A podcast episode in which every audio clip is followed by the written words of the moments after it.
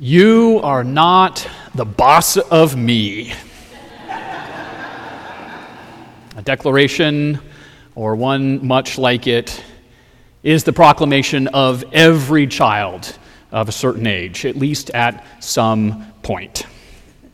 It is a statement of independence and autonomy by someone who is beginning to recognize their own agency and their own personhood which doesn't mean it isn't also really, really obnoxious.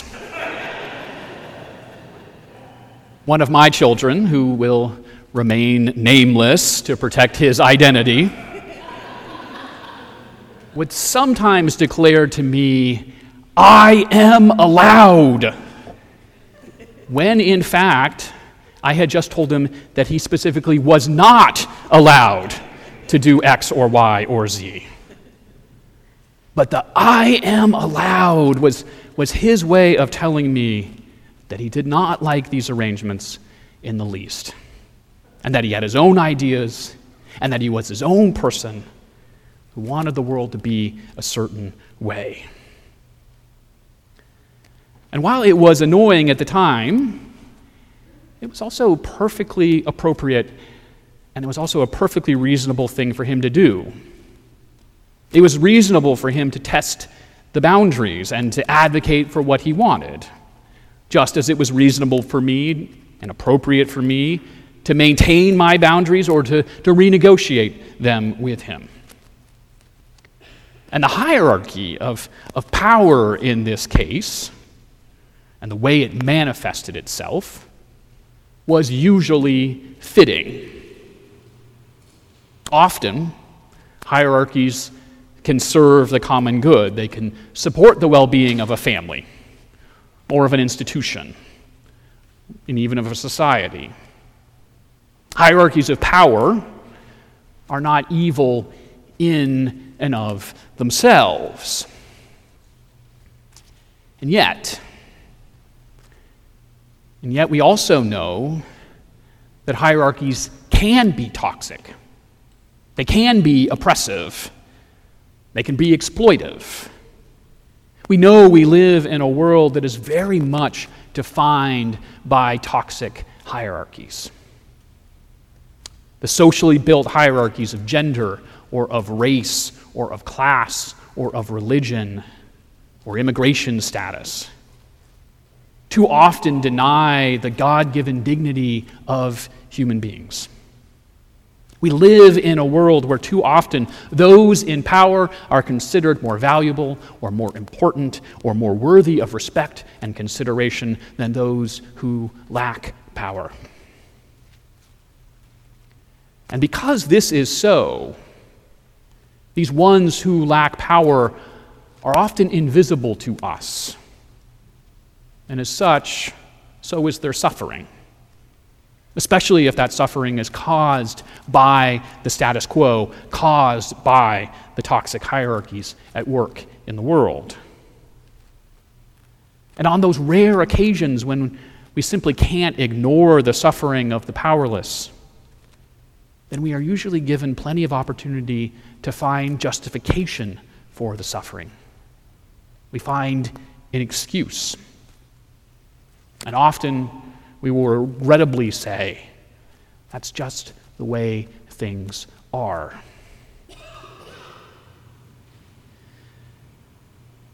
The disciples, James and John, in today's gospel lesson, also grew up in a world of toxic hierarchies.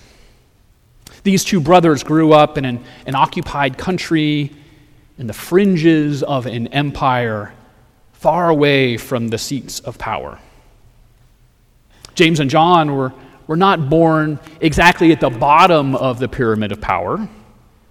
After all, their father owned his own fishing business that, that hired others to be workers. But they still knew the indignities that came from being considered nobodies. They knew what it was like to be considered superfluous by their society and by the world. But when they met Jesus, they stopped feeling like nobodies. Jesus singled out James and John when Jesus called them to come and follow him. Jesus invited them to leave their fishing nets behind and come out into the world in service of proclaiming the good news of the kingdom of God. Jesus gave them power power to, to heal and to cast out demons and to call people to a life transformed by the gospel. And it's fair to say that all of this really went to their heads. For they had seen Jesus do amazing things. They had seen things like dramatic healings and mass feedings. They had seen Jesus calm storms. They'd seen him walk on water. They'd seen him cast out demons. James and John had begun to hope that maybe this itinerant preacher, Jesus, was the Messiah, was the Christ. And the only thing that they could imagine that that meant was that Jesus would soon be ascending to some God given position of power. Now, yes, they had heard Jesus say he was going to be rejected in Jerusalem. They had heard him say that he was going to be tortured and executed and then be raised on the third day. But for the life of them, they couldn't understand what Jesus was talking about. And frankly, they were afraid to ask. Which brings them to this day. Today, James and John worked up the nerve to make a special request. They weren't going to be nobodies any longer. They go up to Jesus and they ask Jesus, they say, Grant us to sit, one at your right hand and one at your left in your glory. For in their minds, Jesus is about to come into his power, and when he does, they want to be right there with him at the top of the pyramid, at the, at the top of the hierarchy. They want to be there with him with all the power. Jesus firmly, and I think also gently, tells James and John that they don't know what they're talking about. And if we know the end of the story, then we know the glory that Jesus has coming is the glory of the cross. The places at his right and at his left are not his to give. For it is the Romans who will crucify two bandits in those places. Well, when the other disciples learned that James and John had been so presumptuous, they get angry. Now, I've always figured that they were angry because they were a bit jealous that they didn't ask first. But Jesus sits them all down and once again tries to explain the dynamics of discipleship. Jesus tells the disciples that the world is marked by toxic hierarchies, marked by exploitation and oppression. But, Jesus says, it is not so among you. But whoever wishes to be great among you must be your servant. And whoever wishes to be first among you must be slave of all. Jesus rejects the dehumanizing hierarchies of this world and lifts up a hierarchy based around care and compassion and mutual service. Jesus' followers are not to stand in self obsessed and egocentric relationships with one another, but rather they are to discover a new life, a transformed life, as they learn to give of themselves.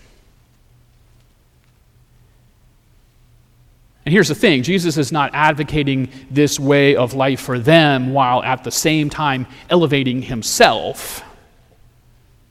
A mistake that the church has too often made throughout the centuries. Instead, the disciples are to live in this way of connection and service with one another because Jesus himself lives in this way. They are to serve because Jesus serves. Their lives are meant to be marked by the same pattern of behavior as Jesus. They are to be marked by the same self giving love as the one who is their teacher and their Lord. This life of self giving love goes all the way down with Jesus. For as he makes clear, it is leading him to the cross. Jesus will give his life as a ransom, which is to say, as a liberating means of freeing people captured. Captured by the powers of sin and death. Captured by the power of broken interpersonal relationships and egocentrism. To the eyes of all, this giving of his life in suffering will look like failure. It will look like weakness. It will look like defeat. But when Jesus is raised on the third day, what is revealed is that God's lo- way of love is mightier than all that would dehumanize or degrade. God's power is revealed in what looks like weakness, but is indeed true strength.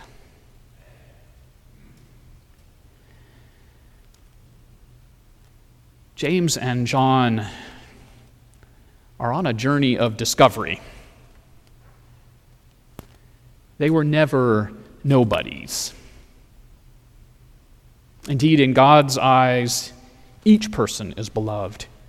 Each person is sacred. Each person is somebody worthy of love and respect. James and John have mistakenly assumed that they must adopt the world's values in order to be somebody, they have to be at the top of the hierarchy, at the top of the pyramid to be somebody. But thank God for Jesus' compassion and patience with them. Thank God because we too are on the same journey. We too must learn humility. We too must learn a sense of spiritual poverty.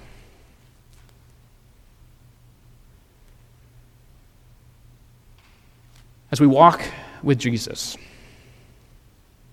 then we will come to know that our true lives, our true meaning and purpose, and indeed our true freedom and power will be found as we come to participate in the pattern of self giving love revealed in Christ. We will not find freedom we will not find joy in forms of power that dominate and denigrate. Rather, we will find a deeper power, a more true power, as we come to stand in solidarity with others in acts of service and acts of compassion.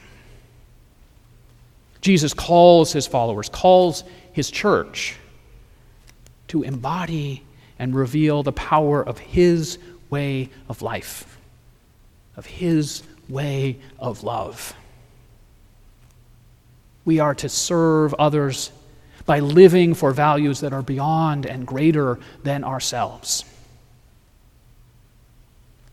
This is God's true power the power of service and the power of love. Amen.